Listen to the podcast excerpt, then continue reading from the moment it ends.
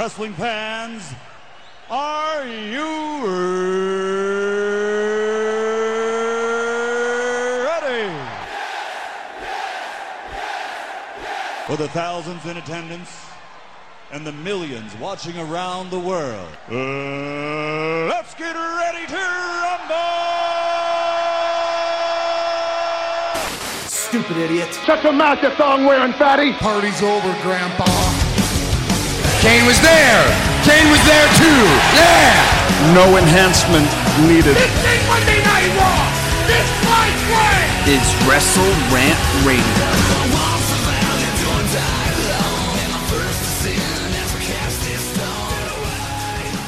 What's going on, guys? Welcome back to Wrestle Rant Radio for Thursday, August 20th, 2020. I am Graham GSM Matthews. Hope you guys are doing well. SummerSlam weekend coming up this weekend, and I, for one, am very excited for it. We got Mr. Marceau back here on the show for the first time in two weeks to help me offer picks, previews, and predictions for every match, not only on the SummerSlam card, but also for NXT TakeOver 30 on Saturday as well. It's been a very busy week for me personally.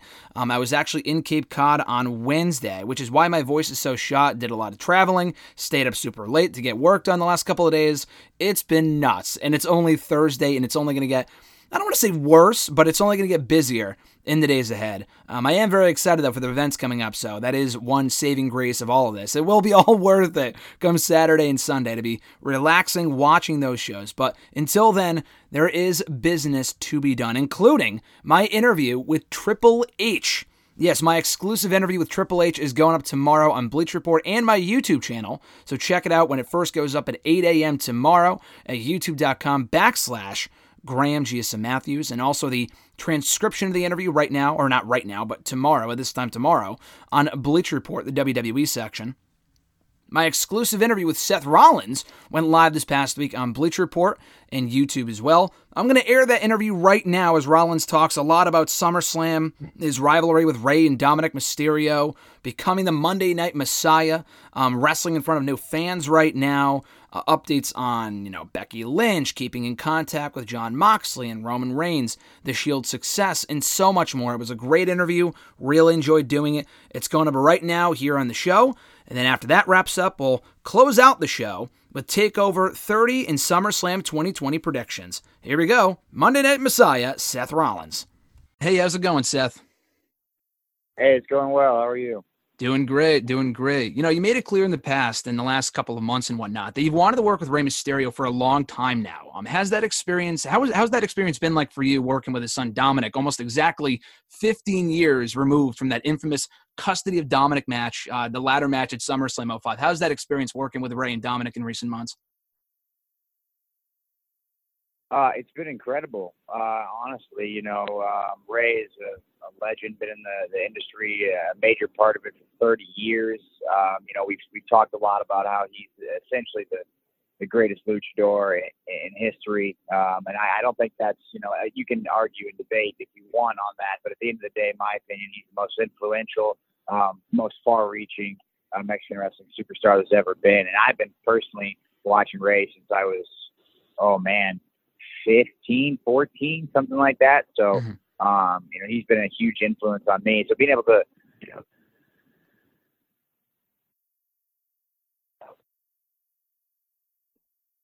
it's been really, uh, really fun actually, you know, uh, in all things considered, I would say.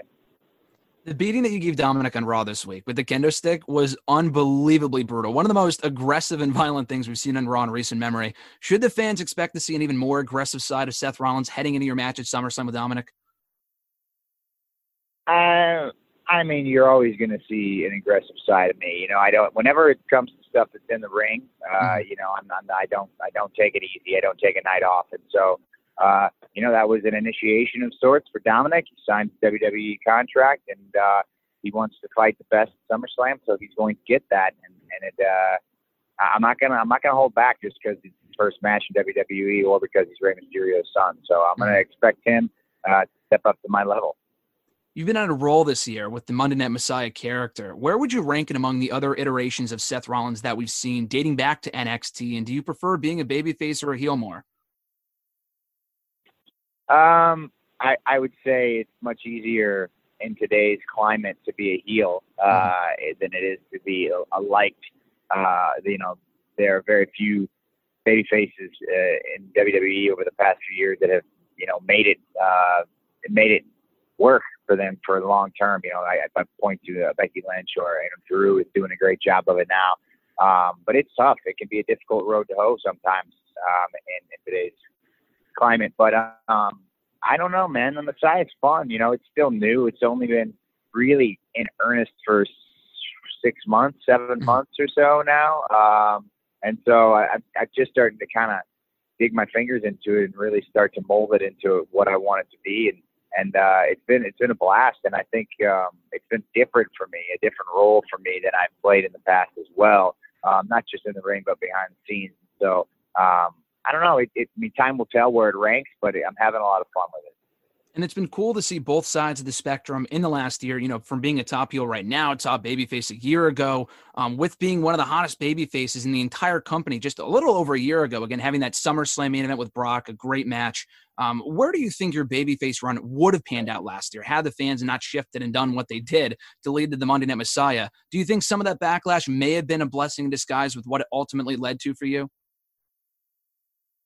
Oh, I don't know about a blessing in disguise. I mean, at the end of the day, you know, things are going to happen the way they happen. There's not really any other way to make it. You know, you can go back and and talk about, well, we should have done this, we should have done that, but like I said, at the end of the day, it was going to happen the way it happened. Um, mm-hmm. And there were tons of extenuating circumstances um, for for why I think I was so you know hot the year before as a baby face, and then kind of you know it, it slowly uh, fizzled out and turned the way it did. But at the end of the day, I don't have any regrets or any any. Uh, I wish I had done that. I wish I had done that. So you know, it, it made for a great character arc, which my entire career has been one big giant character arc. And mm-hmm. so um, I'm I'm looking forward to seeing kind of you know what the next phase is and where this one takes us do you find promos to be easier without fans being in attendance? You know as they sometimes serve as a distraction with the what chance and stuff like that or is it harder to not have that energy from the audience to feed off of? It's just different. You know when you're accustomed to cutting your promos in front of a live crowd um, and interacting with them and expecting a certain you know you expect them to play a role because they're essentially the audience essentially a character on the television show and so you expect them to have feedback and you play off that and it changes the course of things so you just have a different mindset going in. Whereas we're we're doing promos now in front of no crowd or you know these limited crowd. Um, it's it's very much more of a television show, very much more of a movie. Um, it's it's different in the way you approach the the context of the promo and the delivery, especially. So I don't know if it's better or worse. I mean, I think it's better in the sense that you get to you get to fully engage the audience in a story at home because they have no choice but to hear the words that are you're saying and you don't drift and you don't have to play with a live crowd. So it's different in, in that regard where you get some more details with the story, but um, it's certainly not as fun. I mean, the live crowd is they're they're the best. Mm-hmm and, and one person that's been very complimentary of your work this past year as the Monday Night Messiah has actually been John Cena. He did an interview recently with Sports Illustrated where he said he, you're one of the best people out there right now doing the promos and whatnot. Is there any one endorsement that you've received over the years that still stands out to you to this day? Oh, I mean, yeah, that's the, the one from Sting. I mean, Sting said that very, very kindly, and I still don't believe it, not even for a second. After all the guys that I that he's been in the ring with, he he, he said some very nice things uh, about me after our match, um, Night of Champions back in 2015, and you know that it obviously that didn't end the way either of us wanted it to. But um, the fact that he came out and, and said some really nice things about um, how I was in the ring and stuff like that is pretty pretty outstanding considering his lengthy career. So, I mean, I, I love John. That's not a knock on John. I really appreciate John's opinion, especially now that he, you know, is kind of on the outside looking in. He has fresh eyes. Um, but yeah, the, the Sting one saying that I was one of the best guys he's ever been in the ring with is pretty, pretty astounding to me. Mm-hmm. And we're about a little over a year removed now from the much talked about comments that you had regarding Jon Moxley, that the former Dean Ambrose, obviously from leaving WWE. Have you guys had any other further contacts since that point? And how cool has it been for you to see the success of the Shield from you being on Raw? We got Roman on SmackDown. He's in another company. How cool has it been to see that kind of spread out all over the place in wrestling right now? Uh, that was the goal from the beginning. Yeah, I mean, John and I are still we're still friends. We talk from time to time. You know, uh, I would buzz him, see what he's doing or uh, how he's doing or whatever. You know, um, when his wife got sick, obviously I checked in on him to make sure he was doing okay. And the dogs were good and all that good stuff. But uh, yeah, man, I mean, the Shield has done what it set out to do. That was that was the the main goal when we uh, when we left Florida Championship Wrestling back in 2012 was to take over the business. And obviously, we could not see uh, foresee what it would have become or what it is now, but um, it's exactly what we planned in that, in the sense that um, we're all, you know, kind of running the show in our own respective places. Have you been able to keep in touch with Roman as well during this whole quarantine period? I know he's been away from the company since right before WrestleMania. Have been able to talk to him as well in recent months at all?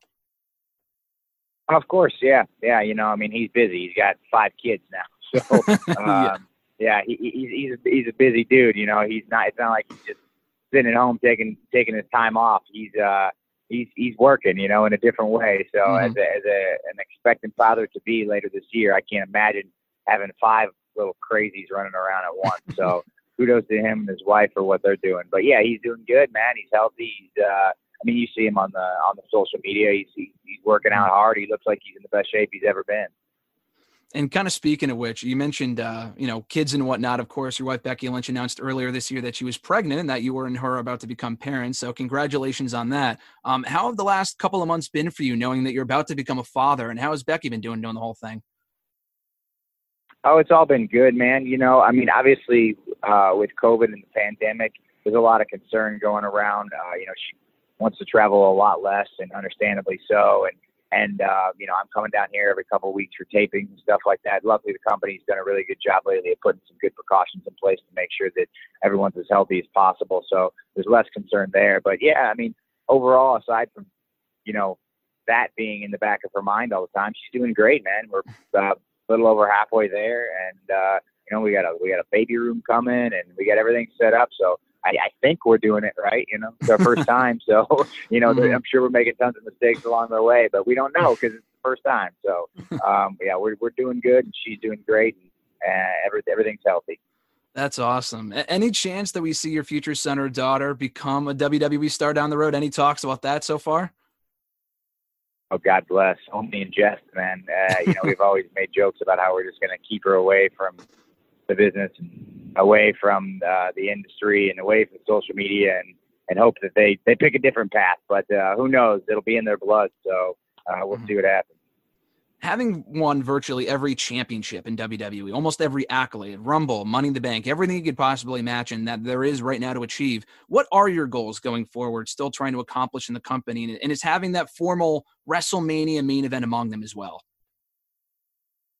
Uh, yeah, it is. I mean, always being the last on the biggest show of the year is, you know, that's that's that's I won't I don't want to say important, but it's certainly a goal and I think once you stop having goals, you know, you probably got to move on or figure out something else to do. And so that's that's one of them personally. But I don't know, man. I think for me, the next step is is to just help out younger guys and younger talent and get the company uh, in a in a really good place. So you know, if if I if I do try to step away at some point in the future, uh, you know, there'll be people there that can handle it and take over and make sure that things go well and that they can pass on that information um, you know, to the next group as well. And so just helping out younger guys. Um, obviously, my wrestling school, I kind of try to do the same thing.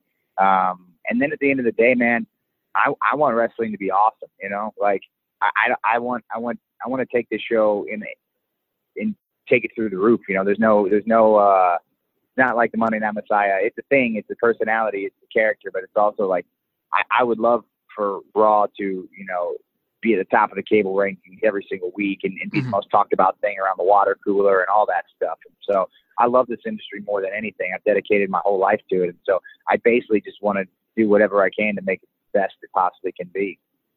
And you mentioned recently how long term storytelling is something that you feel WWE has excelled at lately, specifically with you and Rey and the feud that you guys have had dating back to when you first called them out on Raw back in November. Um, is there anything on Raw right now, or really just WWE in general, I guess, that you feel could be improved upon, whether it be more emphasis on a certain thing or, you know, the tag team division or whatever? Is there anything that you hope to strive to improve upon with the company itself moving forward?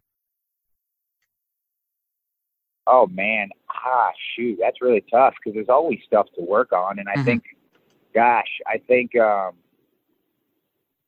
I, I think it's so hard to pinpoint, you know, one thing or two things really. I, I think that um, I think that things are tough creatively right now in the sense that we, you know, we don't know where this whole thing is going to fall, and we're in, you know, we're in the performance center, so we're doing the best we can as far as what the aesthetic looks like, trying to get a crowd in there to make noise. Things just from a viewer's perspective, things just aren't quite the same. So if we could somehow, if we're going to go under the pretense that we don't know when live events are coming back, uh, and when a live audience is going to be in here, the size of you know a sold out Boston Garden or whatever, um, I think I think making it more fan friendly, making it more aesthetically pleasing to an audience as a television show um, might go a long way. And, and again, that's just kind of pulling pulling a, a rabbit out of a hat because there are so many things that we all need to work on every day, not just the company, but mm-hmm. uh, you know myself, the talent around me, everyone, you know, from in the back, the writers, the, the consistency and the the conversations, communication. Everything could be better, but it's so hard to pick you know, it's so hard to pick just one thing and say, ah, mm-hmm. that's going to be the ticket, that's going to do it. You know, it's just it's a work in progress, and and I think um, you know, consistently going out there and doing your job the best you can and helping other people out is going to be the best way to to move the mm-hmm. thing forward.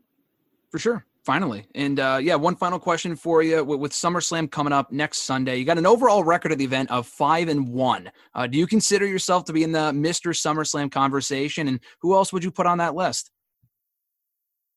Oh man, I mean, I think Undertaker's got something like 26 wins or something at SummerSlam. yeah. So I don't know. He, he's like Mister Every Big pay per view at this point. But um, I, I mean, I will say my track record at SummerSlam with with bangers of matches has been pretty mm-hmm. good. I, I kind of looked back at my uh, my history there over the past six seven years or whatever it's been, and I've had some I've had some pretty good moments and matches there. So I'm hoping this this match with Dominic can be another one we can add to the list. Hopefully, it should be great. Thanks so much for the time, Seth. Best of luck at SummerSlam, and uh, best of luck to you. I appreciate the time. Thank you. Thanks again to Seth for the time. Had a great time talking to the Monday Night Messiah. But now we look ahead to SummerSlam and Takeover 30 weekend. Mr. Marceau, welcome back to the show, brother, for the first time in two weeks. How you been? It's good to be back out of retirement. you got a two week suspension, but now it's been lifted. Can't wait.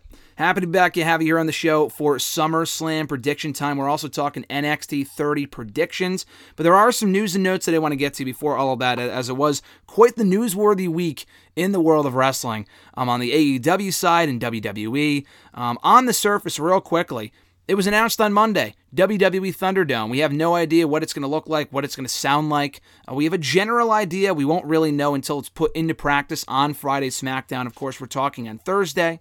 Um, we can always go into more, you know, in depth about this later on if we would like when it comes to SummerSlam, um, as that's where it's going to be emanating from. From the Amway Center, we're going to have a kind of a test run on Friday SmackDown, but SummerSlam will be the first real test with virtual fans to see how this whole concept shakes out. Um, but what were your initial thoughts, Mr. Marceau, on the Thunderdome? Does it give you hope, um, considering how well the NBA kind of used the uh, used the that idea with um, the bubble in recent months? I think it's a good idea. I mean, get some more fan uh, interactions. Not the it's I wouldn't even say tiresome. It's just kind of run its course the whole PC trainees just banging on the glass and not really bringing that same like fan involvement that it would be if there was a crowd. So the NBA's done good with it. I know the NHL has experimented with it as well. So um, I guess all I'm worried about is just wrestling fans are never probably the best people you want to put on the live mic. So uh, interesting to see if it's on like a delay or they kind of have you kind of have to like sign something before you do it, and if you say anything stupid or something like that, you could be like get in trouble and stuff like that. So mm-hmm. I think done right, it could be done well. I mean, it's interesting. I think it's different. I like how they're going to go to the Amway Center. It's a different environment. I've kind of been uh, kind of over the PC at this point. It, it served its purpose at first, but now it's kind of run its course. It just I don't know. We see this PC every week. It's kind of it's got tiresome at this point. So I'm glad they're going to an arena, doing this new Thunderdome concept, I'm I'm all in on it. I'm cautiously optimistic. We talked a couple of weeks ago about NXT and or not NXT. I'm sorry, the main roster doing the SummerSlam pay per view on a boat, on a beach, whatever. Uh, we're not getting that, but this uh, it seems to be a, a nice alternative. It's out of the PC. I mean, preferably, I would love to see the show outside. I think that'd be cool. It just didn't exactly work out, unfortunately. But um, th- this will be nice. I think it's going to be cool. It could very well, you know, crash and burn. It could very well be a dumb idea. You mentioned earlier, I don't know if wrestling fans are the right people um, to be putting in this type of environment. I mean, well, I guess we won't know unless we try. So it's worth a shot. I'm looking forward to it. Um, I don't want to poop on it just yet, but we'll see after it's put into practice, like I said, this coming weekend with SummerSlam on Sunday and Friday SmackDown. Um, NXT is remaining at Full Sail. That is worth mentioning.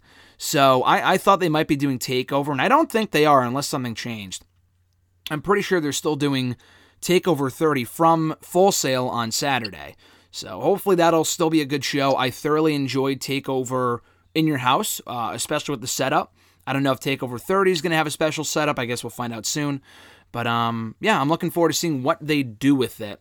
So that came out this past week. But in addition to that, we found out on Wednesday that it looks like Renee Young is out on, is on her way out of WWE. Um, after having been with the company for oh man, seven, eight years now. I think I remember seeing her debut back at the 2013 Royal Rumble pay per view. So assume that she's been signed since a little bit before then. That's about eight years right there, almost a decade spent in WWE. Um, and that's a big deal. That's a very big deal. Renee Young has been all around WWE in an interview role, commentator role, um, host role, and a number of different platforms and programs but she is reportedly on her way out of WWE probably as soon as SummerSlam weekend, which is um I, I, was thinking oh she might be leaving soon, but SummerSlam I completely forgot is this weekend, so this weekend might indeed by uh, might indeed be her final dates with the WWE. Um, before I get into my whole two cents on the situation, were you surprised by the news, Mr. Marceau, or are you sad to see Mr. Uh, Mr. I was going to say Mr. Marceau leave WWE? Renee Young, are you sad, Mr. Marceau, to see Renee Young leave WWE? Um, I wouldn't say I'm sad. I mean, she had a good run w- with uh, the WWE. I thought once once her husband left, I feel like I knew that her days would probably be numbered there. Um, I think she ex- excelled well in the interviewee and like host role. I thought she was really good at that. Commentary wasn't her strong suit, and I'm glad they eventually just took her off commentary. I thought she was just not that great at commentary. So I thought as a host and and an, as like a backstage announcer, she was really good. Um, but anything kind of past that, I would say uh, she she left a lot to desire on that because they kind of groomed her to be like the first like woman commentary that they actually have full time, and that kind of fizzled out on Raw after a little while. But I think she was a good talent. Um, just they didn't always utilize her correctly, but I wouldn't say her WWE run was a flop or anything. I I think she did well for what what roles they had her in. I just I just maybe not her her role as a reporter or like a backstage announcer, like it is important, but just not as important as like an announcer, I would say. Yeah, no, I agree. Um, I think with her case too, and I said this a while ago, I felt like the writing was on the raw uh, was on the wall as well after her husband left. But there's a lot of different factors. I mean, her husband left about a year and a half ago. Um, a lot like with AJ Lee, that was a little different. I mean, Punk just up and quit. Um, Dean Ambrose, you know, waited until his contract expired, jumped to the opposition where AJ Lee was not around for much longer after Punk had left a year earlier in 2014. She left right after WrestleMania in 2015. Um, but it's very rare that someone leaves, you know, like a, a, wife or a husband or a girlfriend, whatever, and they stick around in that same company and they remain together. And they have obviously remained, uh, you know, married the last year, of course. So it, it would make sense to me that she would leave. But also, not just that, but also, you know, the COVID shit that she contracted the coronavirus a couple of months ago, likely because of this company. Um, in addition to being removed from Raw commentary, not a great role for her, but they gave it a shot. Wasn't great at it, but they took her off of Raw commentary.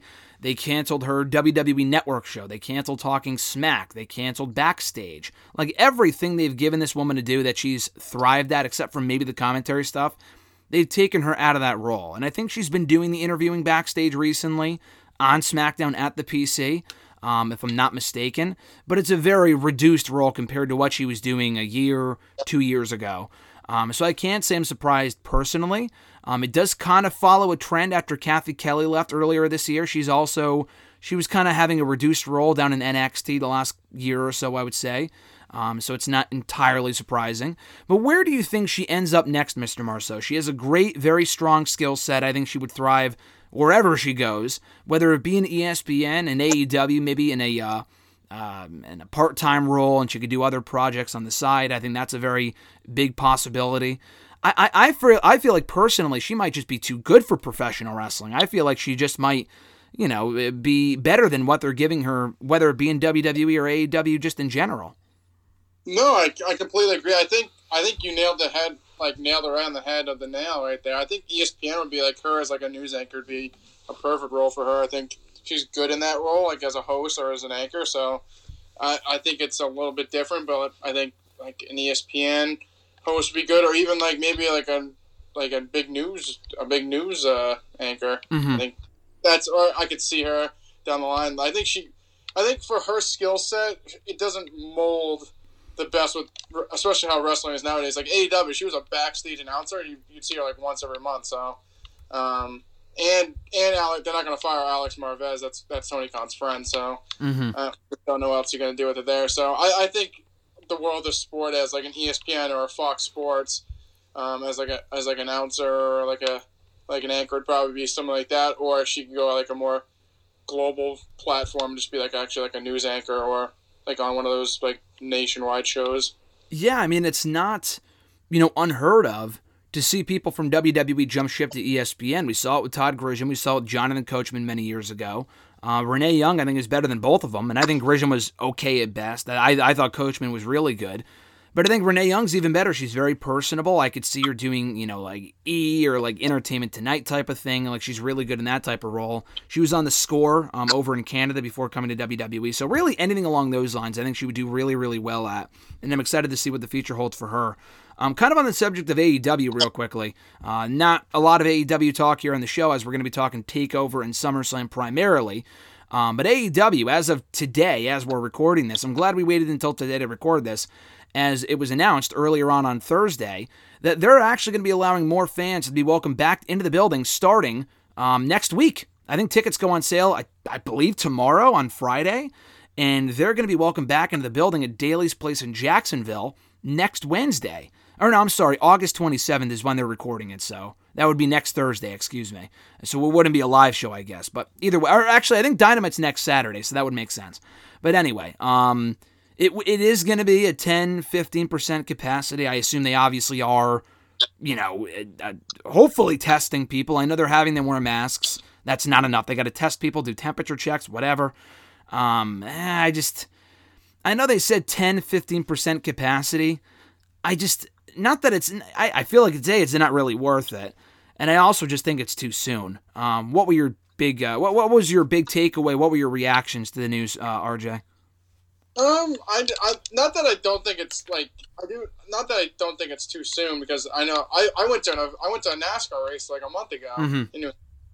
I mean, it's. I think the, the only thing I would say is that when I went to the race in New Hampshire, like we were doing pretty good up here with COVID, and, and like it's not really a big thing in the Northeast anymore. Down in Florida, I mean, last time I heard, it was one of the worst states with COVID right now. So understand they'll probably do temperature checks. I mean, I doubt they'll do more testing on people that are showing up. I think they'll just they'll just do the temperature checks just because that's more economic and more and easier. But with the state of Florida that they're in and being one of the highest states with coronavirus, I just I don't know if it's really worth it. Yeah, just the fact that it's in Florida is a big thing too, like you said, just because it is a hot spot. It has been for a while now, especially recently, and unless something changed that I'm not aware of, I just don't think that's a very smart idea. So, I mean, I trust AEW to do right by it. I just don't think the timing is appropriate. I would wait maybe like another month or so.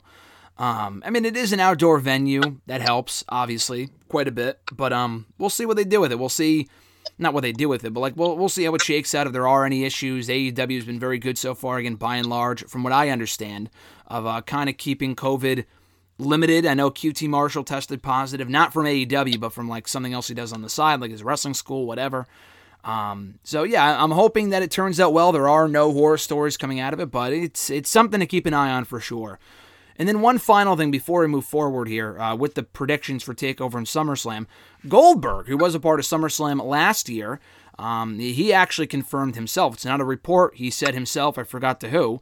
That he is actually signed with WWE between now through I think 2022, 2023 for two matches a year.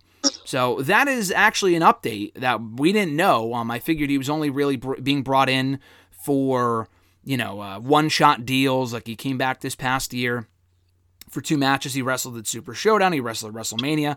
That's it. It would make sense. He wrestled two matches last year too. He wrestled at the Super Showdown show, then again at SummerSlam. So it seemed to make sense. Um, I know as a Goldberg fan yourself, RJ, you must be ecstatic with the news. And not only that, um, what are your thoughts on it? And who do you think are potential opponents left to face Goldberg in WWE that you want to say? I mean, even though I'm a Goldberg fan, I, I've kind of, I'm kind of over him in the ring at this point. I mean, I don't need to see minute squash matches, so um, I don't really know who else you do. I mean, just, I just at this point in his career, I just I'm just overseeing Goldberg in the ring. I'm sorry. Yeah, I mean, so far we've got you know Braun, Dolph, Undertaker, um, almost got Roman Reigns. I guess you could do the Roman Reigns match for real this time, whenever that whenever he comes back, but that probably wouldn't be until next year. I mean, is it really worth waiting that long? I feel like I feel like with Goldberg, if the story were to make sense, I'd be okay with it. Like Dolph, you know, him squashing Dolph in a minute, people pop, cool, you move on. I feel like the days of putting him in grand main events against The Fiend and, and with Braun Strowman and Roman Reigns, I feel like those days are over. I feel like he doesn't have enough appeal in order for that to make sense. It was cool when he first came back a, uh, a, a number of years ago. I thought that return run was terrific. And that WrestleMania match was probably the best match he ever had in WWE. But I think at this point, it's just not really worth bringing him back for, in my opinion. Yeah, I mean, like I said, like I said before, I'm a fan of his, and I'm, I'm kind of overseeing him in the ring any, anymore. Um, just not even that. I just the nostalgia at this point, just like it's kind of over. You've seen it. There's nothing really else for him to do, and just it just I don't. I don't it's not like I'm like clamoring for another Goldberg match. Yeah. Just, I thought thought once he lost the Braun, maybe they bring him from like another one off just to get a win before he left. But at this point, I, I don't really want to see him like squash anyone that's of any importance at this point. Yeah, no, I agree. I definitely agree. Uh, so we move on from that to Takeover um, this upcoming Saturday. I think again live from Full Sail, if I'm not mistaken. And then we got SummerSlam on Sunday, which we'll get into. Uh, a lot of predictions to get into here, but before we go any further with the predictions, real quickly, do you see any more matches being added to the Takeover card? So far, we got six. Uh, no, I'm sorry, we got five on the main show a 6 1 on the pre show. Um, I know they were teasing Mercedes Martinez and Rhea Ripley. I know they were teasing, uh, what was the other match?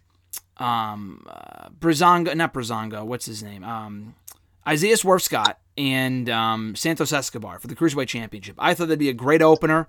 Doesn't look like we're getting that, unfortunately. But uh, yeah, so this is a, a, very good show on paper. But without those matches, do you think the show is missing something, RJ? Do you want to see those matches added? Do you think we will get those matches added before Saturday? Um, pro- I mean, I think Ripley. I was excited to see Ripley and Martinez, and that that would be a pretty good match. Um, if they're just gonna wait for that to do it on TV as like a big match, I'm fine with that as well. The six matches, I they usually do five, so if it's five on the main card and then that one pre-show match, I'm fine with. But I mean, I don't want to see it too clustered. On the pre-show, we got a triple threat tag team match with the winners facing Imperium at a later date for the NXT tag team titles. We got Breezango, Oni Lorcan, and Danny Burch, and Legado del Fantasma. This has got to be a slam dunk win for Legado del Fantasma, right? I mean, they have yet to get a shot at the tag titles. They've gone undefeated so far. Breezango have already gotten their shot. I don't know if Lorcan and Burch have faced Imperium yet. I feel like they have. Um, I just I don't know. They're they're good, but I feel like I'm past them. I'm past the point of them going for the belt. So this has got to be a Legado del Fantasma victory, right? I mean, it, should be. Um, like you said, they beat Breezango. They beat uh, Lorcan and Burch. And just the only issue with that is like I like Legado del Fantasma, but it's another heel team, so be heel versus heel again. So don't really love that, but they also have a challenge for the belt, so I think that would make the most sense. Um, I'm kind of afraid they'd face Lorcan and, and Burch, but I, am going with uh, del Fantasma. Yeah, no, I think so as well. Do you think they might be going for like an all champion stable type thing? They could. Um, I mean, I want Santos Escobar to get out of that cruiserweight division ASAP, but uh, and be like more important. But uh, I think it would be cool. Just I, I think it'd be cool if he was like North American champion or NXT champion, then just like the cruiserweight championship. I agree. I think I mean we've we've talked about this before, but I think the ceiling is a lot higher than that cruiserweight division. Um, on the main show, just announced today, we got Finn Balor versus Timothy Thatcher at the show after Thatcher cost Balor his victory against Velveteen Dream on Wednesday. I could see this going either way. I want Thatcher to win. I think that'd be a big win. But Balor has lost a fair amount recently. You know, he lost that triple threat um, against Gargano and Lee about a month or two ago. He lost to Dream on Wednesday. I feel like he's been protected enough where he's just not going to lose here. And I think it would be a big win for Thatcher. It's the same thing with the Damian Priest thing from the last takeover, where I feel like Thatcher has a lot more to gain from um, beating Balor than Balor does beating Thatcher. So I think this should be a great match, a fresh match. It should be a lot of fun. Um, Balor is my pick, but I think Thatcher would be the better option here. Yeah, I think it would be a good match as well. Um, similar thoughts with you. I think Thatcher should win. It'd be bigger for him and kind of rebound from a couple losses he's coming off of. But like, like you said, Balor also has had a lot of losses as well. So I, I think Thatcher should win here, but I'm going to go with Balor as well. I just, you mean, you kind of have to build Finn up a little bit. Not that I think his run in NXT's been bad. I just, I don't know, it's kind of been very uneventful. Um, so maybe he could put over Thatcher and kind of make him worth meaning, but um, I kind of wish they were doing a little bit more with Finn and kind of utilizing his star power more than they've they've done with him. Do you think the time might be coming that he's going to be brought back to the main roster in the not too distant future? Um, it's possible. I just I don't know really where you, where you put him in at this point. If he's a heel, I guess you could have him challenge Drew, with Drew if he retains uh, somewhere down the line. But I also just think his run in NXT has been very like I said, I just don't think it's been that eventful. So if he got brought back up the main roster, I don't I don't think he deserves like mm-hmm. I don't want to see him in the top program right away because I just feel like he hasn't really done much in NXT at all, really. I've I've I've really enjoyed the run overall. Um, I think he really hasn't done a lot lately. Um, I will say that I feel like they had him do the priest match, and that was kind of where he peaked. I feel like he really hasn't done a lot since then. He was in the NXT North American Championship Triple Threat. He was off the show for like a month. Um, the Walter match has still got to happen at some point. I don't know if you still do that if he's on the main roster. I don't know. I, I, would keep him down in NXT for a little longer at the very least. I know SmackDown could probably use him a little more than Raw can, but both shows need top heels. I mean, I think SmackDown has the Fiend. Eh, who else did they really have? I don't. I mean, Miz and Morrison are a joke. Um, God, I have no idea. Raw. I mean, they have Orton. Ziggler's a joke. Um, Bobby's kind of back down to be a, a mid card guy. They have Seth, of course, but they need more than that. Uh, AJ obviously on SmackDown, but he's currently the Intercontinental Champion. Sheamus, eh, they, if they build him back up, I guess he could work. But Finn on SmackDown, I think would be a good fit. Um, I would keep him down there for a little longer though, and I want to see the Walter match at some point, depending on when it happens. But um, yeah, no, I've actually enjoyed the run. I think he's had a lot of good matches with Riddle. I thought the War Games match was great with with Riddle. Um, the Gargano match was great. I really enjoyed the Priest match. Hasn't done a lot since then though. So I would, I would like to see more from him in that respect going forward. Um, also on the show, we also have, let's see here, NXT Women's Championship, Io Shirai, Dakota Kai. Two of your favorites, Mr. Marceau. Who are you siding with here? Oh, Io all the way. Come on. I mean, she's she's she's amazing. But um, no, I'm excited for this match to be a fun match. They haven't really, I don't really recall them really building this up too much. And besides that, I think they had like a tag team match a couple weeks ago um, after Kai won. So it'll be interesting to see what happens. I think I think Io's so far been pretty done well since she's won the title. Um, the Sasha feud and kind of that was neat. It was kind of just a little one off though, but uh, should be a good match. I, I think Io wins here. Not sure exactly who you have her face next. Maybe the winner Martinez Ripley. Sounds like would probably be the case, but uh, no, I think it should be a fun match, and uh, I have I would have Io go over. Yeah, I have Io winning as well. I feel like they got to build her up either for a rematch with Rhea or Mercedes at some and that could be a lot of fun. Um, she's just kind of getting started as women's champion. It's too soon to take the belt off of her. But this should be great. We haven't seen Kai in, I don't think ever, the NXT Women's Championship conversation before now. And she's been there for a couple of years now. So she's been making the most of her heel run. I know you've been high on her heel run, so that's cool. And I'm, I'm looking forward to the match. This could be uh, really, really good. And I'm glad they're kind of positioning Kai is a threat by bringing back Raquel Gonzalez in Wednesday's NXT and kind of teasing the idea that Raquel might help her beat Io to win the championship. But I don't think that's going to happen. We get to Adam Cole versus Pat McAfee one on one here. I just, you know, we, we, we talked about this two weeks ago, dude, but the match I assume will exceed expectations. Pat McAfee's a genuine fan Um, I think that the program has been well built from the initial angle two weeks ago to what we saw on Wednesday this week, the promo from McAfee. Um, I think it's been well built, but I feel like it's a lose lose. I mean, Adam Cole's got to win. The guy's a former NXT champion, the longest reigning in, in, in the brand's history, uh, arguably the best as well. You can't have him losing here, especially if he is primed for a main roster run at some point.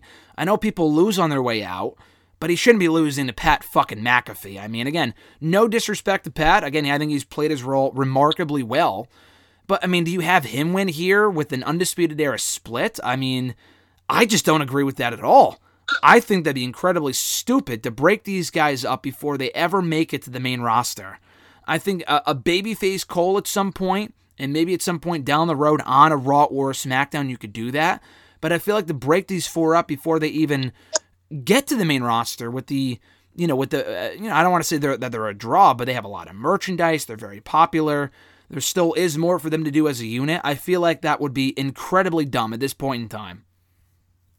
So I agree with you, but I also like thinking about it. Like maybe they, this sounds so bad. Maybe they want to do the breakdown at NXT because they know that they're running. Vince will just squander their run in, in the main roster and they'll go nowhere. Mm-hmm. I mean, if I, I think obviously they're better as a group, especially. I feel like Roddy on his own.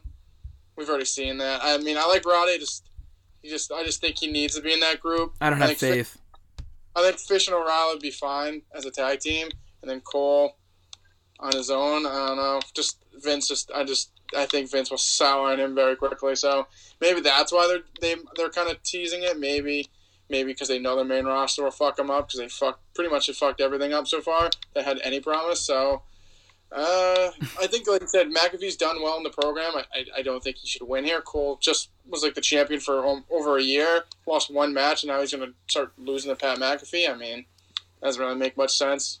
So uh, hopefully Cole wins here and they don't split up Undisputed Era, but maybe they do, and I don't really know the direction they go from there. But I, I think Cole, when I think, like you said, I think it'll be a good match.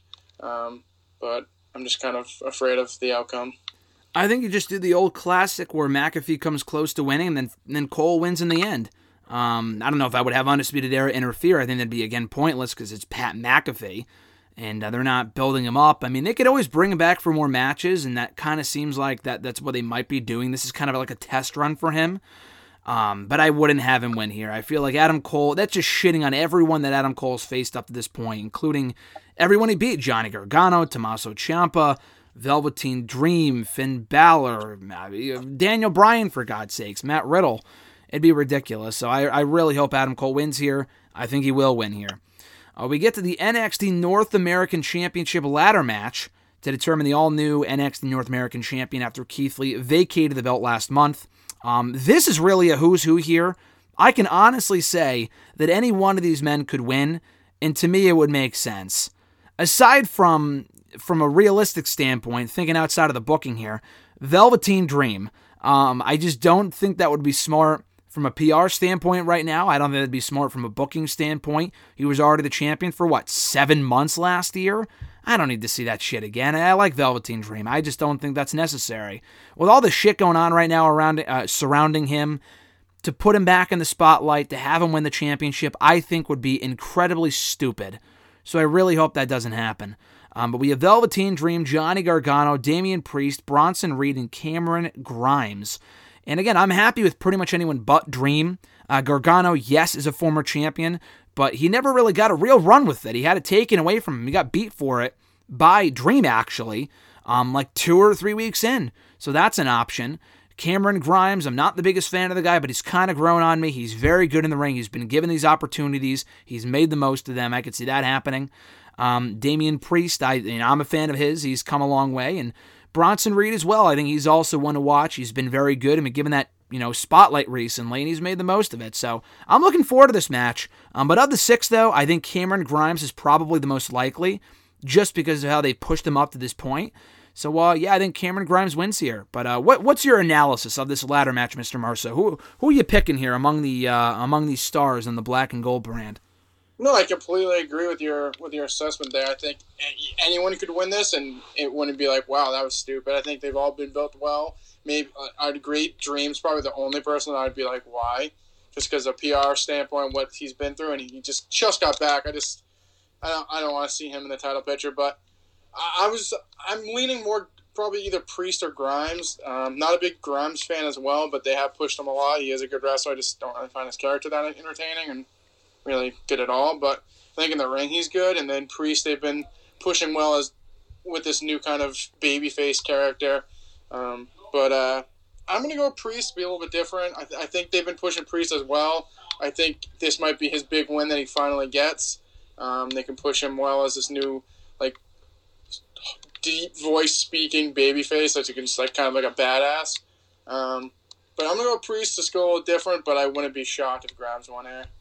Yeah, no, I think Grimes is probably the most logical pick, but uh, I, am pulling for Reed. I think Reed is really good, and I'm, I'm very happy with how they've been giving him more of a push in uh, in 2020, and, or at least in the last couple of weeks, which is cool. But um, yeah, Gargano would be nice to see again. Priest, I think needs it. We've talked about this before. The guy needs a big win. This would be it. Um, I think the issue, the only thing I see with Priest, the only problem I see with Priest winning is that he's already faced most of the mid card on this show. He's already feuded with Finn Balor. He's already feuded with Cameron Grimes.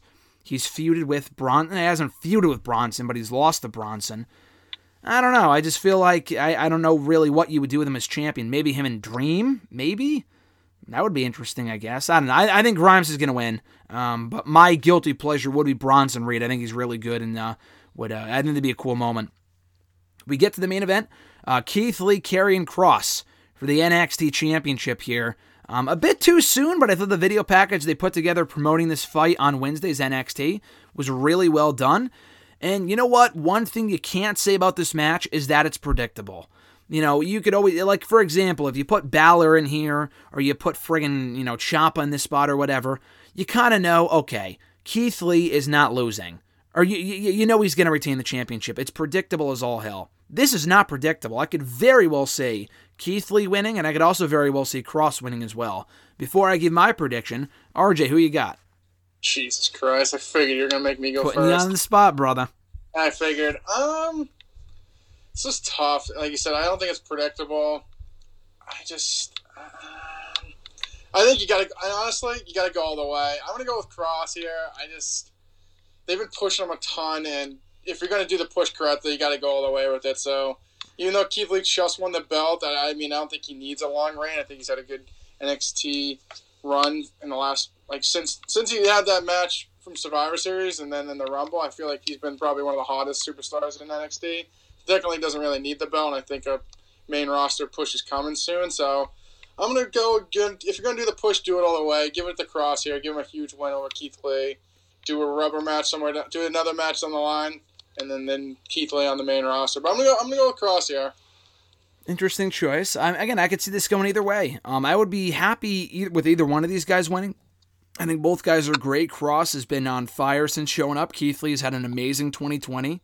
I think it's too soon for Lee to lose. I really do. Um, and I, I don't know. I just I don't want to say that Adam Cole should have retained and then have Kross beat him because that I mean this makes more sense. Uh, I don't know. I, I, you know, it's, it's tough, dude. It's tough. I'm gonna say Keith Lee, and I'm gonna say Keith Lee, and they're not gonna do like a no contest. And I mean, we we've seen that in the main event of Takeover before. I'm not a big fan of that, um, especially for your 30th installment. Just not a big fan.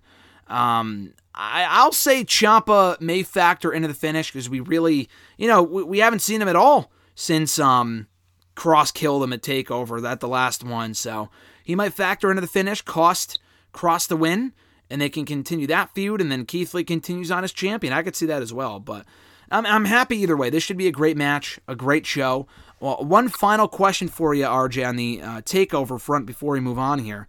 With it being takeover 30, what would you say? And I asked the same question to Triple H the other day.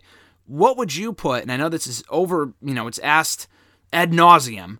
What four matches would you put on your NXT Mount Rushmore matches list for the four greatest NXT matches in the brand's history that you can think of? The kid puts me on the spot again. Um, I mean, Bayley and Sasha from Brooklyn won yep. easily. Um, I mean, I like both these matches, but I'd probably say I mean, I'm probably biased. And I love the moment more than I think the moment was the match from. Knew exactly where you're going with this from last year, right? Yeah, the match from Brooklyn Three or New York, whatever the hell they were going to call on that one, was better. But I think the moment of Cole winning at 25 was bigger than the match itself. So I'd say Cole and Gargano from Takeover 25. I fucking love that match. I know you do. Um, Andrade and Johnny at Takeover Philly. Yep. And I will say, yeah, um, I'll go with the ladder match from NXT New Orleans as I was- well. God damn it, the kid stole my answer. I'm pissed. I am pissed. I was going to say, I I don't want to say Cole and Ciampa. I mean, the thing is, though, with Cole and Ciampa, it was an amazing match. I think Gargano and Andrade was better. Um, but that match is on the same level as that ladder match that you just mentioned. So if you're going to pick one or the other, for the sake of variety, because we already have Gargano on here twice, I would put the ladder match on there because I mean they both got five stars. They're both amazing. I would say that. So I, I completely agree. I, I honestly have nothing to argue with you on there. I, I think that whole match, that the whole list is amazing. Um, I would also say, um, I would say Nakamura and Sammy from the Takeover Dallas shows an honorable mention. That was a great match. I would also put on there Kevin Owens and uh, not, eh, no, not Kevin Owens. Um, Sammy and Neville from Takeover R Evolution. Great match as well. You might be able to put Sasha and Becky on there. Um, that was more for what it meant for Becky as a real like coming out party type thing, but it was a great match. Um, there- there's just so many to mention. There's just so many matches, but um, I think you got a good core group of matches right there. Um, there's just too many to count. And uh, as far as takeovers, real quickly, it's it's got to be Takeover New York. Um, fuck, uh, maybe the first Takeover Brooklyn show or Takeover Brooklyn three. Uh, what, what would you say, Mr. Marceau? There's so many good ones. Takeover New Orleans for sure as well. What other ones come to mind? The best takeovers? Yeah. Jesus Christ. Um, no, I, I think, and like I said, I think the one that we went to last year was considered New York, even though it was in Brooklyn, right? Yes, yeah. So, NXT New York would be. I know. I really do like NXT New Orleans too. I mean, Um, they'd both be on there. yeah, I'd give those one A, one B. I think those both really good shows.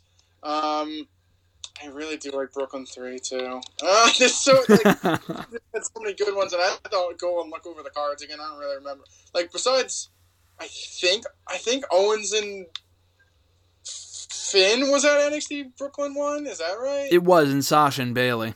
Sasha Bayley. I'd probably go back, but I mean NXT Brooklyn Three was good. Uh, all the War Game shows have been really good.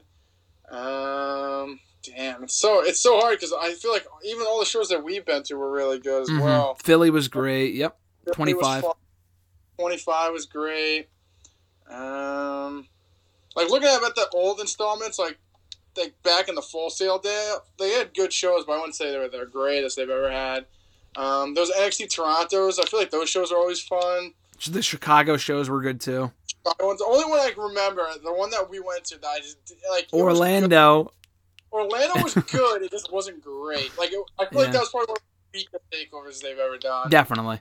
Um, not that there was a lot of filler, but just like a lot of like I think I think that show was like you look at it on paper as a predictable card. hmm I think that kind of hurt that one, which usually the shows aren't really that predictable. But no, I, I, I would say Takeover, uh, New York, New Orleans, Brooklyn one, and yeah, I don't know for the last one. Like I said, there's so many cards I'd have to look at.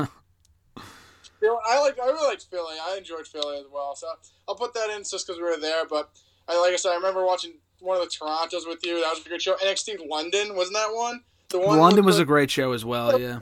show, but I like I said, I haven't seen so long, so I just totally forgot about it the last second. So Mhm. I definitely have to pick pick pick through and see uh, which ones. But uh, they've had so many; it's obviously hard to count.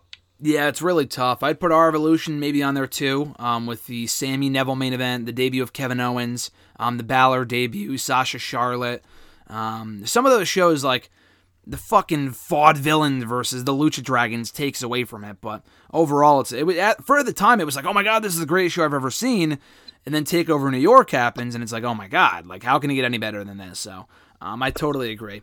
We move on over to SummerSlam on Sunday. First for the United States Championship, Apollo Crews versus MVP again for the fourth time in like three or four months. Listen, I think these guys have good matches. I love MVP being back. I'm a big MVP guy. I've enjoyed Apollo's reign. This really, it, dude, at the end of the day, this really should have been Apollo versus Bobby Lashley. MVP got beat, it got beat as clean as a fucking sheet on Raw recently. Why are they doing the match again? I don't understand it. MVP doesn't deserve another shot. The match wasn't amazing enough to the point where I want to see a rematch. Enough already. I don't fucking care. Bobby and Shelton barred from ringside, so you know they're not. Maybe if they debut a new member, that's the only way I could see them getting around this. And if they do, honestly, this would never happen. But like, I would love to see Samoa Joe join the group. I think Joe on his own would be fine, obviously. But I think him in the group, him and MVP have a history. Yeah, he's he's kind of sided with MVP recently. Anytime they've interacted on the show, I think that'd be fucking sick. He just jumps off the desk and beats the shit out of Apollo. That would be cool.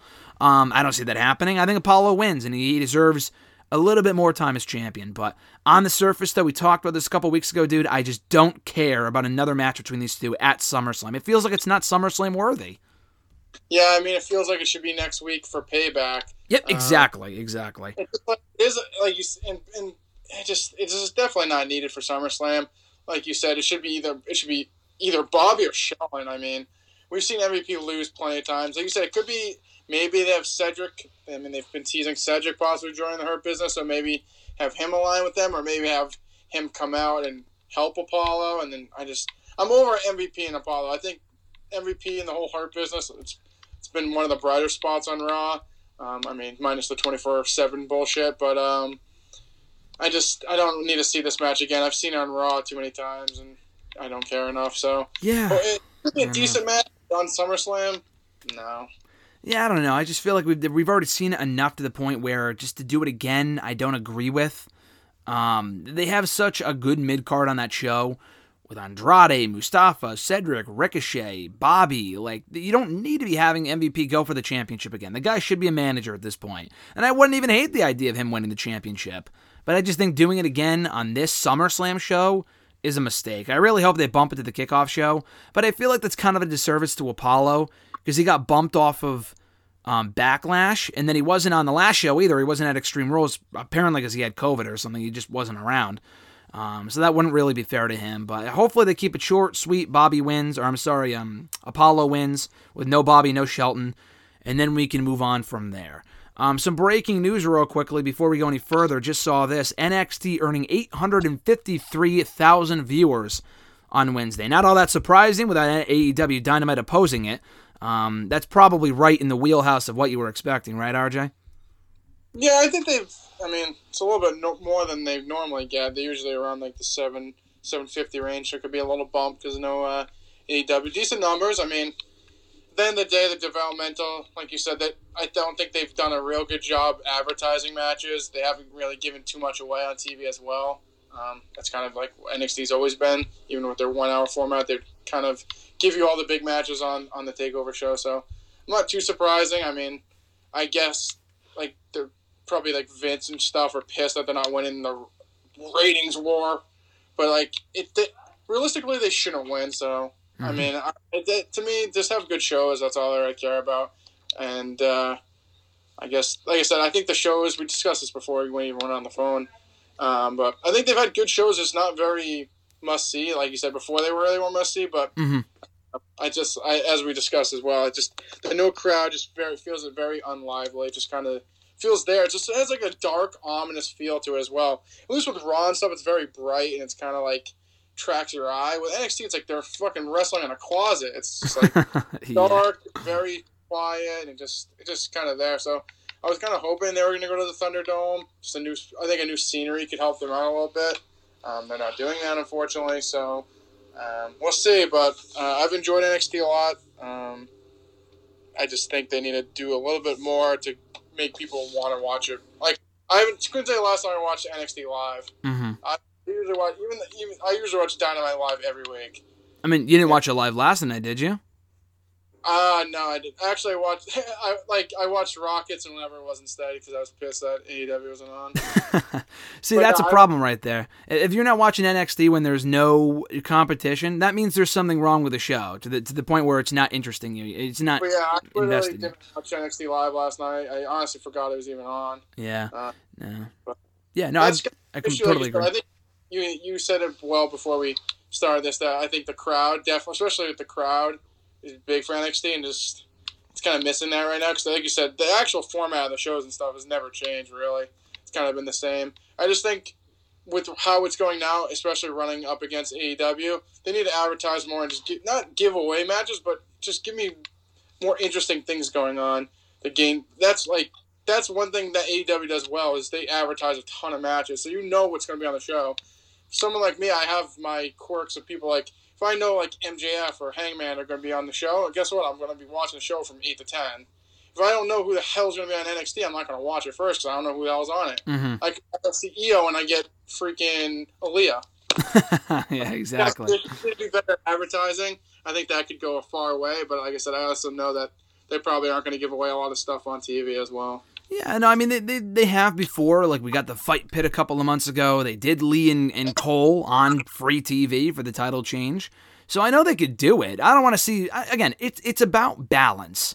I don't want to see them give away Balor and Lee on free TV or um you know whatever. I like Kross and Lee. The first encounter should be a takeover. Like I get that. Like I understand. They just got to do a better job of promoting some of this stuff in advance. Uh, not the takeover stuff; those are always great. But like the actual TV show, I agree with. The crowd's not being there again. It's not their fault. It's not like, oh man, their creative sucks. Like it's a good problem to have to a certain extent because it's out of their control.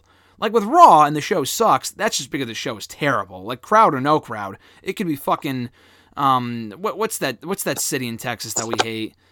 Um Corpus- Corpus Christi. I mean, the is, it doesn't even matter. It, it could be Corpus Christi and the show's still terrible. NXT, the creative's always good. The, the thing lacking for me are the fans. It was cool to see the rating improve. I don't really put too much stock into that stuff. I enjoy the shows for what they are based off the content and not how many people are watching. But yeah, I totally agree. Um, but back to SummerSlam with the Raw Tag Team titles, the Street Profits versus Andrade and Angel Garza. Listen, I think the match is going to be good. Um, I, I'm, I mean, I know it's going to be good because their first match on Raw about a month ago was good, but that's the problem. Why the fuck would you give that away if you knew you were going to be doing it at SummerSlam? They literally had these guys become the number one contenders a week later. Why would you do that? I don't understand that. Um, it should be good though. I think the whole food poisoning thing was fucking dumb. Um, it, it felt like a stupid storyline out of the third season of 13 Reasons Why. Um, I'm just not a fan. It felt like something that Monty would do. I'm sorry, but uh, yeah, I gotta get that. I had to get that uh, reference in there. I, I'm looking forward to the match. I'm just not a for, I'm not a whole fan of the food poisoning shit. Yeah, I mean, like you said, maybe that's why they had it. That's why they had to give away at first at free TV. I Had to come up with a nice uh, storyline to get people intrigued. So they got to find a nice little food poison and get my interest. So it has to be on SummerSlam now. But uh, I think the match will be great. The storyline's been like really stupid, but I think the match will be good. I think we have new tag team champions. Hopefully, um, I just I, I don't I've the Street Profits have grown on me, but I just the whole they just don't really care about the tag team. So even if Gar- Garza and, and Andrade win, where does that really put you? So um, I think it'll be a good match. I'll go with Andrade and Garza, um, but it's not like it really changes anything. Now, well, I will say though, them winning, I like the idea of them winning. The Street Profits, I, I thoroughly enjoy, but they've had their run over the last five months. There's no one left for them to face unless they brought up Undisputed Era. Um, I think Andrade and Garza got to win here. Two questions. First, do you think they could continue their alliance with Orton and then they have all the gold? Yeah, they could. I just don't think like I don't feel. I don't think they mesh well with Orton. Like, like I liked when they did FTR and Orton. I like that like little pairing. I agree. Andrade and Garza. I just I like them with Zelina just on themselves. Um, second thing, I, what what really excites me about this is not really the match itself, but what might come out of it. Andrade and Garza. uh, Picture this: Andrade Garza versus for the Raw Tag Team titles, Rey Mysterio and Dominic. What'd you pay to see that? I wouldn't pay to see it, but I'd be excited to watch it. Okay, that's what I meant to say. I don't know if any. I don't know if you would pay to see anything really these days, but would, would you? that was a bad question. So you would want to see that match, is what I'm saying. Yeah, that'd be a fun match. Yeah, I think it'd be cool. I think that I think it's ultimately where they're going with this. Um, I think Rey Mysterio and Dominic is the end game of the whole Rollins thing. Well, we'll talk about that real quickly. Seth Rollins versus the debuting Dominic at SummerSlam this Sunday. Dominic getting his first taste of in-ring action. I'm not sure how many matches he has under his belt at the PC. Um, I, I, don't think he's actually res- wrestled an official match ever. I don't think on the independent on the independent scene, wherever I don't know, like dark matches and shit. So it's going to be a real test for him. And um, I will say this: they have built up the storyline very well. Got to give props to Dominic, and I'm not just saying this because he's Rey Mysterio's son and I'm a Rey Mysterio fan, but he's come across really, really well in the last month. He took those kendo stick shots like a champ about a week and a half ago. He's come across well on the mic. They have Samoa Joe kind of there to do the talking for him, Rey Mysterio too. Um, having that Rey connection obviously helps to give people a reason to care about this kid. It's a logical storyline. You're 15 years removed from that custody of Dominic ladder match, um, a guilty pleasure of yours, RJ, I know, from SummerSlam 05. I think the whole thing is cool. And you have a great opponent in there in Seth Rollins, who you know is going to make this thing work. It's a lot like with Cole and McAfee, although I feel like on steroids because it's just a lot more exciting, natural, logical, whatever. Um, and then the match is going to be better too.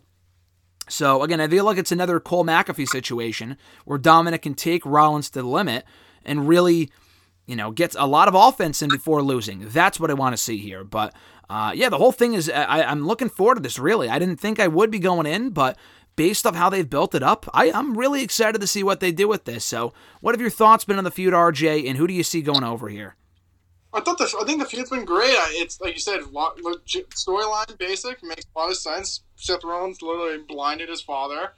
Um, he's fighting for his family. I mean, I think it's a great storyline. It's not like your stupid WWE one, like you just food poison someone. But um, no, I've been very entertained by Dominic. Like you said, I liked how Joe has helped a lot with the talking, and same with Rey. Um, it makes sense. 15 years removed from that amazing custody of Dominic match. Wonder if they're gonna bring Vicky back by chance. So when Dominic needs help, he can yell, "Where the fuck's Vicky?" That's great. But um, no, I'm very entertained. I think, like you said, I hope this. I think I think Rollins is gonna win. I mean, if he doesn't, it's kind of silly. Um, but I think Rollins wins here. Maybe maybe you have Dominic somehow win, and then Rollins gets his win back at, at, at Payback next week. They could always do that as well, like a little screwy finish. Then they do some kind of match at Payback. Rollins wins there. I would have Rollins just win here at SummerSlam. Makes the most sense. Um, but I think it would be a good match. I think Rollins can carry him to a good match. I think the stipulation helps as well. In that street fight, he's not like a one-on-one like singles match. I'm not expecting a five-star classic mat performance here by Dominic, but uh, I think the stipulation will help. I think it'll be great. I'm very intrigued. It's probably one of probably the second most looking forward match I am on this card. So I'm a big Rollins fan, big Rey Mysterio fan. Guess you can lump Dominic in there as well. Uh, I think it should be a good time. I'm a fool for forgetting to mention the fact that it's a street fight. Do you think that could help Dominic here with some interference from Rey Mysterio? Do you think there is a chance that Dominic wins? I think there's a chance. I don't. I don't really want him to win here. I think. I, I think, like you said, pushing Rollins to the limit and then then him winning, Rollins winning would be the would be ideal. But uh, it's possible. I think with Payback so close, they could do a lot of rematches on that show. Maybe some screwy finishes or stuff like that. So they kind of just close up those ends. Um, but I would have Rollins win here. Well, speaking of payback, do you think we see Dominic and Rey versus uh, Rollins and Murphy at that pay per view? I mean, personally, I would save it for a future show. I wouldn't blow that in a fucking week, but I think that's it. Sounds pretty likely at this point with the pay per view taking place a week from Sunday. Yeah, I mean, I think it's possible. I, I would I would let it build a little bit more, but who knows? Maybe hey, maybe they could do a number one contenders match, the tag team championships, and Dominic the, and who knows? Very possible. I would much rather see that. Uh, so we move right along here to Mandy Rose and Sonya Deville. You talked about matches you were excited for. This is one of them for me. Um, again, I don't know if this is a stretch to say, but I feel like this has been one of the best built feuds for the women in WWE in a long time. And they've had a lot of good feuds, and it's not even from like, you know, Sasha and Charlotte had a great feud because the matches were amazing. Sonya and Mandy have had one match. Um, and it was actually good. It was like a five minute match a couple of months ago. What has made this feud so good are a number of things. First of all, they're legitimately good friends in, be- in real life, uh, legitimately best friends. So they have that chemistry already built in. They have history dating back to their tough enough days. Uh, they work well in the ring together. Sonya Deville's really killing it on the mic right now. Mandy Rose has really grown into the you know, uh, likable babyface role. I didn't know if she would be good in that role. She has been so far. She's not just Otis's boyfriend. She's not just eye candy. She's her own person, and I love the promo she cut on uh, on SmackDown last week. I'm really looking forward to this. I really am. It's a hair versus hair match. We don't see that too often in WWE. It makes sense. The stipulation makes sense with the story that they're going with this, for this feud. Um, it's kind of predictable. I mean, Sonya's definitely going to lose here just because Mandy has already cut her hair once. I don't see it happening again. But um, yeah, I think Sonya loses, and I, have really enjoyed this feud. Honestly, I think they've been killing it, and uh, I'm looking forward to seeing where they go from here. It's not again not often that we see hair versus hair matches with the women in WWE. I think the last one might have been the Molly Holly one with Victoria and WrestleMania in uh, I think WrestleMania 20. And that wasn't even hair versus hair. It was only if Victoria won, then Molly would Holly Molly Holly would have to have her head shaved. Um, if Molly Holly won, she would have just become the women's champion. So it's a ballsy stipulation. We just don't see them in general in WWE. But again, for SummerSlam, I'm looking forward to it. And I'm really hoping they don't pull some cop out bullshit where it's like, oh, Mandy wins. And then like they they pull out fucking Raquel Gonzalez and they shave her head because she looks like Sonya and it's like oh I thought it was Sonya like oh come on like I don't want to I don't want to see this NXT bullshit like when they did it with Marcus Louis five six years ago and they shaved. So, or no, it was Sylvester Lefort. They were to shave his head, and they ended up shaving Marcus Louis' head instead. Like, no, you don't fucking do that, dude. You deliver on the stipulation. If you want to do that shit, then you fucking do the stipulation. I don't get that. So, anyway, I think Mandy Rose wins. I mean, I think Mandy wins, but I, I don't know. I feel like for some reason I wouldn't be shocked if Sonya won here. Um, I, I'm very intrigued though. Like you said, I think it's had a long, good build. I think they've done great together. The mic work from both of those have been good. I think Mandy's thrived as a babyface, and I think Sonya's finally got her footing as a heel. So definitely excited for this match. I love the stipulation. I now that you, I didn't even think of it before, but you put those bad thoughts in my mind. They could do some kind of tomfoolery and just like you said, shoot Gonzalez's head instead because he kind of looks like Sonya. Um, hopefully we get a, just a clean stipulation. Someone's head gets shaved. Um, it, like you said, it, it seems like it wouldn't make sense because Mandy got a haircut, but I mean, hey, they can still shave her head. So I, am going to say so, I think so, I think Mandy's going to win, um, but I don't think it's as predictable as you think it is. No, I mean, yeah, I'm not saying there's no chance that Sonya loses, but I feel like of all the matches on the show, honestly, this is the one that I definitely see ending with Mandy Rose winning. Just because Mandy's got to get her She's got to give Sonya her comeuppance at some point. Sonya beat her initially, so I feel like Mandy's owed a win. And I feel like Mandy, like for example, if Mandy loses here and they do a rematch of Payback, and then Mandy wins, a bald Mandy Rose wins. Who gives a fuck? Sonya already shaved her head. Sonya wins. Whoever gets their head shaved is a loser. Is a loser. Why would Sonya give a fuck about losing a wrestling match when Mandy Rose is already bald? I just I don't get that. So that, I mean, hey, what'd you say? I, I get it. I mean, maybe, maybe, maybe they should have done just a one-on-one match here, then done the hair versus hair at Payback. Because then they could be both be one and one and one, and then the rubber match would be for your hair. But, yes, I agree with that. Eh. I agree.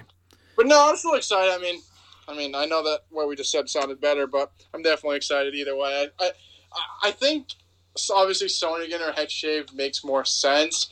But I think it would be interesting to see if they shave Mandy's head, honestly. I'm interested either way. It's not often that we see many um, bald women in WWE. I know we had Serena many years ago at the Straight Edge Society. We had uh, Mel doing the same thing in AEW, and she's terrible.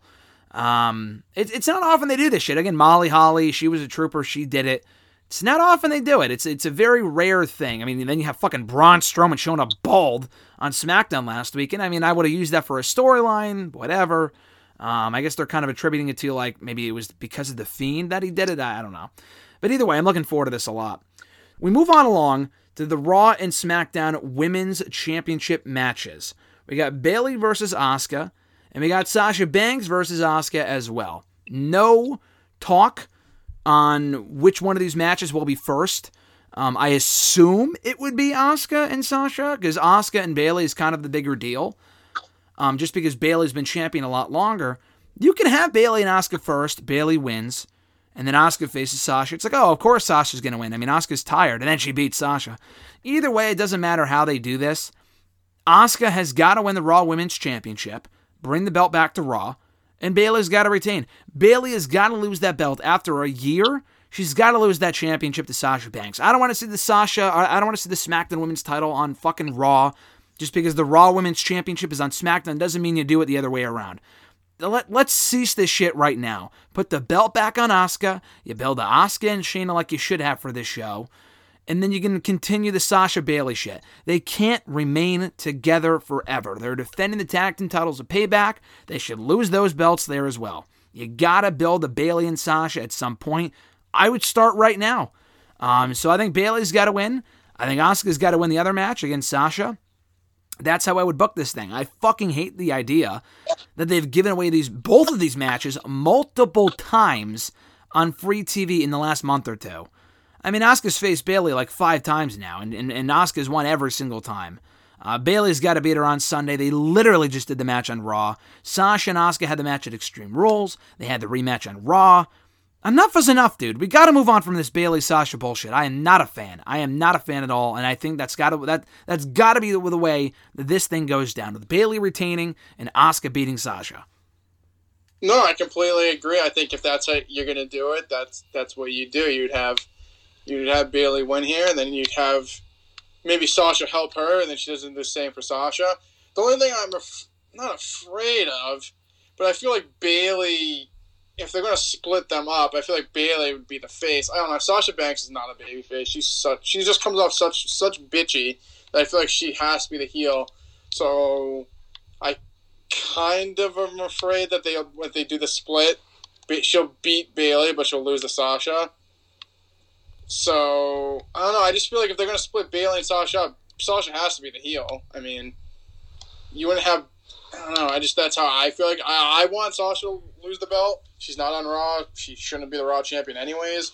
Should have been Shayna and Asuka from from the get go. They bundled that. They made Shayna. She wins on Raw, then she fucking loses on SmackDown. That annoyed the hell out of me. Um, I don't know what the hell they're doing with her. It should have just been her and Asuka at this pay per view. Done Sasha and Bayley I get it. They want fans. Get over it. Just do the match.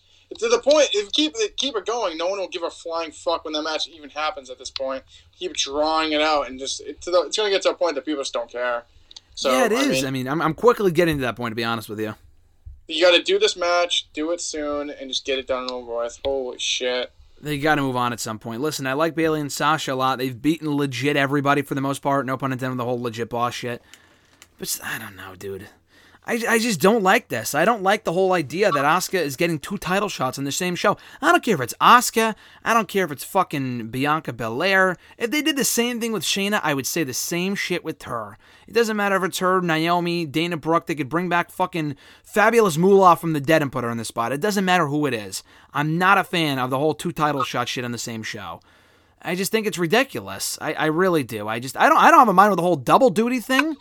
If you're a champion defending two titles, that that I mean, like if Bayley and Sasha had their tag title match in this show, I'm okay with that.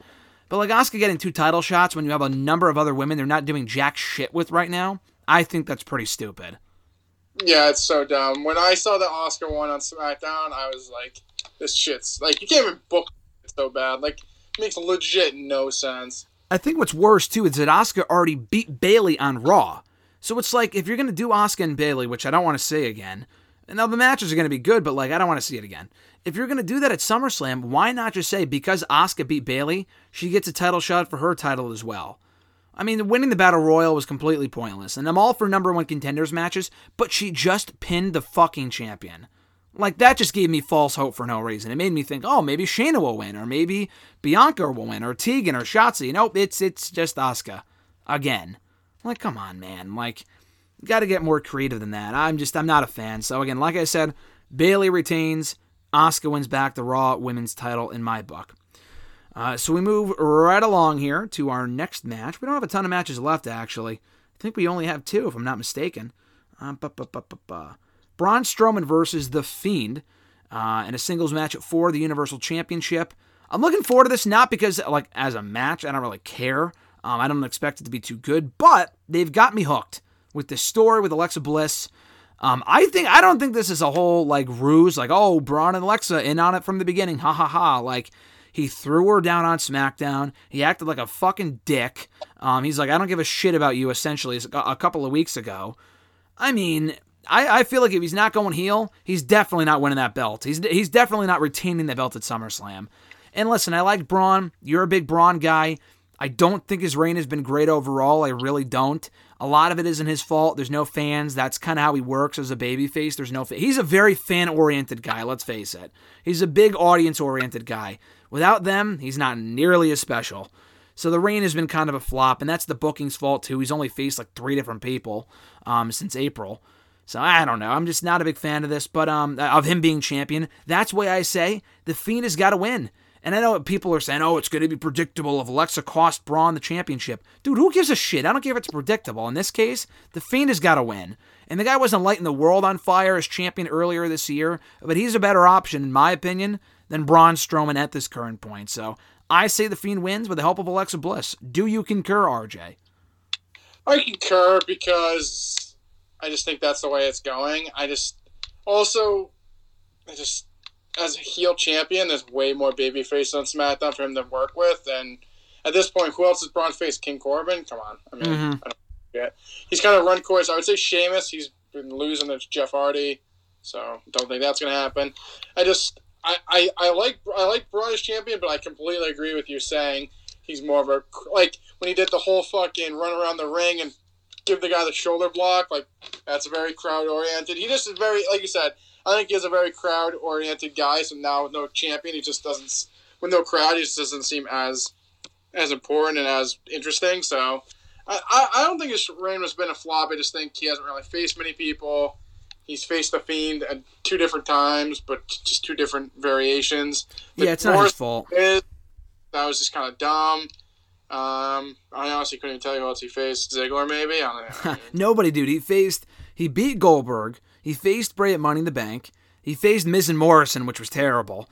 And then that was it. He had the swamp fight last month, so that's really the extent of his reign over the last four months. Sounds good. Yeah, I mean, I like Braun. I just I don't really watch SmackDown that much, but I think storyline. I just I don't think Braun and Alexa are in cahoots. I think hopefully she's like a disciple for Bray now. Switch her character up. I love Alexa Bliss, but she's been the same bitchy heel forever. I know that she was just babyface, but she was the same exact character as she was as a heel. Dressed the same, looked the same. Maybe was nice instead. So hopefully this is a whole new character arc for her. Maybe down the line go back to that same bitchy bliss character, but for now I think as like a, a not Sister Abigail, but some kind of disciple for Bray Wyatt would be uh It'd be very interesting, and I'm I'm down for that. Hundred percent. I think a character change for Braun is necessary. I think the Fiend needs someone like Alexa in his act, and I think for Alexa it helps rejuvenate her character as well. So I feel like it'd be a win-win-win if the Fiend wins on Sunday, and I say he should. Uh, we get to the main event, or at least what should be the main event. And absolutely has to be. I don't want to see some shit with Braun. I mean, again, what I just said, closing the show, I don't want to see that main event. We had the swamp fight in the main event last month cool. Like, I mean, I, I didn't honestly have an issue with that just because I was interested to see what they would do with that fight. Um, as a match, though, I don't expect it to be that good. It should not go on last. Just because they want this big angle of Alexa Bliss joining The Fiend, which she should, again, I don't want to see that go on last. I would much rather see, and I'm not even a big fan of the outcome, I would rather see Randy Orton beat Drew McIntyre. And another thing with that, too, is Drew McIntyre hasn't main evented a fucking pay per view since he won at WrestleMania. He didn't main event Money in the Bank, he didn't main event Backlash. He didn't main event Extreme Rules. Like that's three shows. One or two, okay, maybe three is just ridiculous. And they, they has been they have booked him very, very well. And to Drew's credit, he's come across very well as champion. I've enjoyed his reign overall. He had a great match with Rollins. The Brock match, what it was, what it was. The Bobby match was very good. Him and Ziggler had a couple of good matches. I'm sure this match will be no different, but the guy deserves to go on last. So that's first and foremost. Secondly, I think Orton wins here. Uh, Drew has beaten practically everyone, every top heel on that show Bobby, Brock, Seth, Ziggler. And Ziggler's not even a top heel. They brought him in to, to lose to Drew, and he did. Um, so they, they, they got to move on at some point. I like Drew a lot, and I do want to see him as champion in front of fans. but I see a scenario, and again, I'm not too high on the idea, but maybe they, you know, prove me wrong, that Orton wins here. You put Drew in chase mode, and then he gets the belt back when there's fans. So I think Orton wins here. He's had a lot of success at SummerSlam. This year will be no different. And he walks out um, the all new WWE champion for the first time in over three years. Um, what do you say, RJ? What's the outcome for this WWE championship clash? I was I was like full Orton, but after Raw, I'm, I'm going with Drew. I mean, booking 101, Drew wins here. I mean, got laid out on Raw. I think they could do some kind of maybe Shawn Michaels comes out, get some kind of interference in there. Drew wins, and they do the title change at Payback. But I don't know. I just think after Raw, I'm leaning more Drew than I, I I even thought I would be. I think, and they I think that's why they're doing Payback so close to maybe tie up some loose ends from screwy finishes at SummerSlam. But I mean, SummerSlam is usually the fucking key of screwy finishes. So I could so see Shawn Michaels coming out helping Drew, and then they just give the belt to Randy at Payback. So I'm gonna go with that. I think Randy's seemingly about to win. Shawn Michaels hits him with a little sweet chin music. He turns around right into a Claymore. One, two, three. Love babyface goes over. They have a rematch on Payback. Orton wins the belt there. I could see that happening. I didn't really think about that, but yeah, Drew has not really been made to look weak in many points, but he was on Monday, not weak, but like in like vulnerable, and uh, you know it, it's necessary for his character. He can't be beating people up every single week. Um, I, I, like the angle. Real quickly though, what were your thoughts on Shawn Michaels no selling the punt kick? I mean, Shawn Michaels. What do you expect? what is this SummerSlam 05, dude? Seriously, that's a great match, by the way. Jesus Christ! When was the last time? You, when was the last time you watched that gem? Uh, since 2005. Dude, go back and watch it. It's an instant classic. Shawn and Hulk. Terrible. Oh god, I love it. If I want to see a fish flop around, I can watch the uh, Discovery Channel. I was gonna say, look outside your window. I don't know if you have a body of water outside your house, but oh my god, yeah. So you got Drew uh, winning here. I got Orton, correct? Yes, sir. All right, we'll see what happens at Payback. And that's going to do it for SummerSlam predictions. Uh, again, I'm still I'm looking forward to the show. I really am, dude. I, I, like SummerSlam a lot. It's my favorite, not my favorite, but one of my favorite shows out of the year. Um, we've been there twice. I was there in 2015, 2016. You were there in 06 and 2015. Uh, coming up on the five year anniversary of SummerSlam weekend tomorrow. Um, you flew in, or you drove in rather, on Saturday morning to meet Seth, right? Uh, yes, sir. So how was that whole experience? How are you feeling nostalgic about that SummerSlam trip five years later? It feels like it was just yesterday. I mean, I should be going to SummerSlam this year in Boston, but damn. I'll get to that in a minute. But uh, no, I mean that was a fun time. That was the second SummerSlam I ever went to. I went to SummerSlam 06 in Boston, main evented by Edge and John Cena. Only an idiot would forget that. But um, uh, no, I mean SummerSlam's always been a fun show I mean, since I started watching, uh, it's always been a good show. I mean, the, the mid to mid, like 2010 area, I started going downhill a little bit, but I think lately it's gained some steam back. Um, but no, it's always a fun show. It's supposed to be the it's the biggest party of the summer. It's usually good, and uh, I'm excited for Sunday. I think this is the first year since like 2017 that we are not getting a WrestleMania rematch at SummerSlam. Like last year, we got Rollins and Brock, a rematch from WrestleMania. We got Roman and Brock the year before that, a rematch from WrestleMania. Uh, 2017, like the first SummerSlam without Brock Lesnar. Do you feel that he should have been on this card? Do you really feel like it matters that he's not a part of it? I mean, I not that it doesn't matter. I just don't think at this point we need him back at this point. No, I feel like the card's fine without him. Again, I'm not a big fan of a lot of these matches. Not a lot. I'm, I will not say that. Like Crews and MVP, I could give zero shits about. Uh, McIntyre, Orton, I'm looking forward to. That should be great. I'm looking forward to Mandy and Sonya. I'm looking forward to the women's matches. Um, Sasha, Asuka, and Bayley. From an in-ring standpoint, from a booking standpoint, not really. Um, those don't feel SummerSlam worthy to me, just because we've seen them already multiple times. Uh, Dominic and Seth, I'm looking forward to. The Profits and Andrade and Garza should be fun. And Braun and Wyatt, I'm more interested to see what they do from a storytelling standpoint. So it's still one of the biggest pay per views of the year. Hopefully it delivers even without a crowd. And hey, the Thunderdome should be a lot of fun. So hopefully it uh, delivers and we don't see any fucking dicks or AEW shirts or fucking whatever. I don't know what the hell wrestling fans have up their sleeves, but I am very, very skeptical, or and optimi- and also cautiously optimistic. So we'll see what they got up their sleeve for the Thunderdome on Sunday. So real quickly, dude, we I, I should be recording this podcast with you at your fucking house right now before the pay per view on Sunday. I'm so pissed that we couldn't make that happen.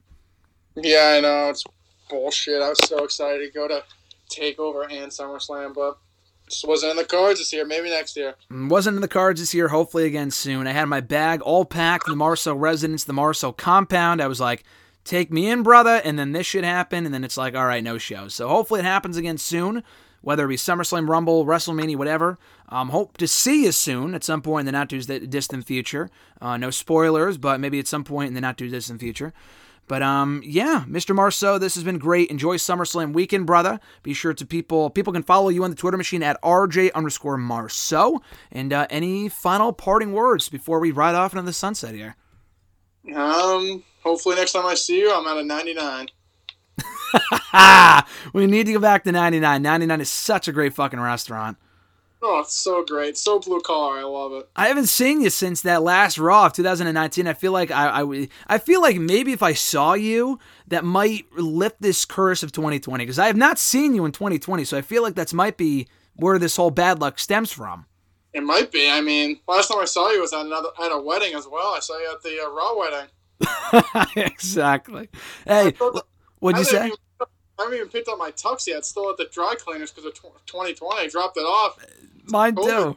Mine too. A little birdie told me I got a little something in the mail from the Marceaus earlier today, so I got to go check that out in a couple of hours when Alexis comes over. Uh, we can open it together. Hopefully, it is a wedding invitation, so I can get that tux and maybe not use it for the Raw wedding, but maybe use it for that Marceau wedding next spring.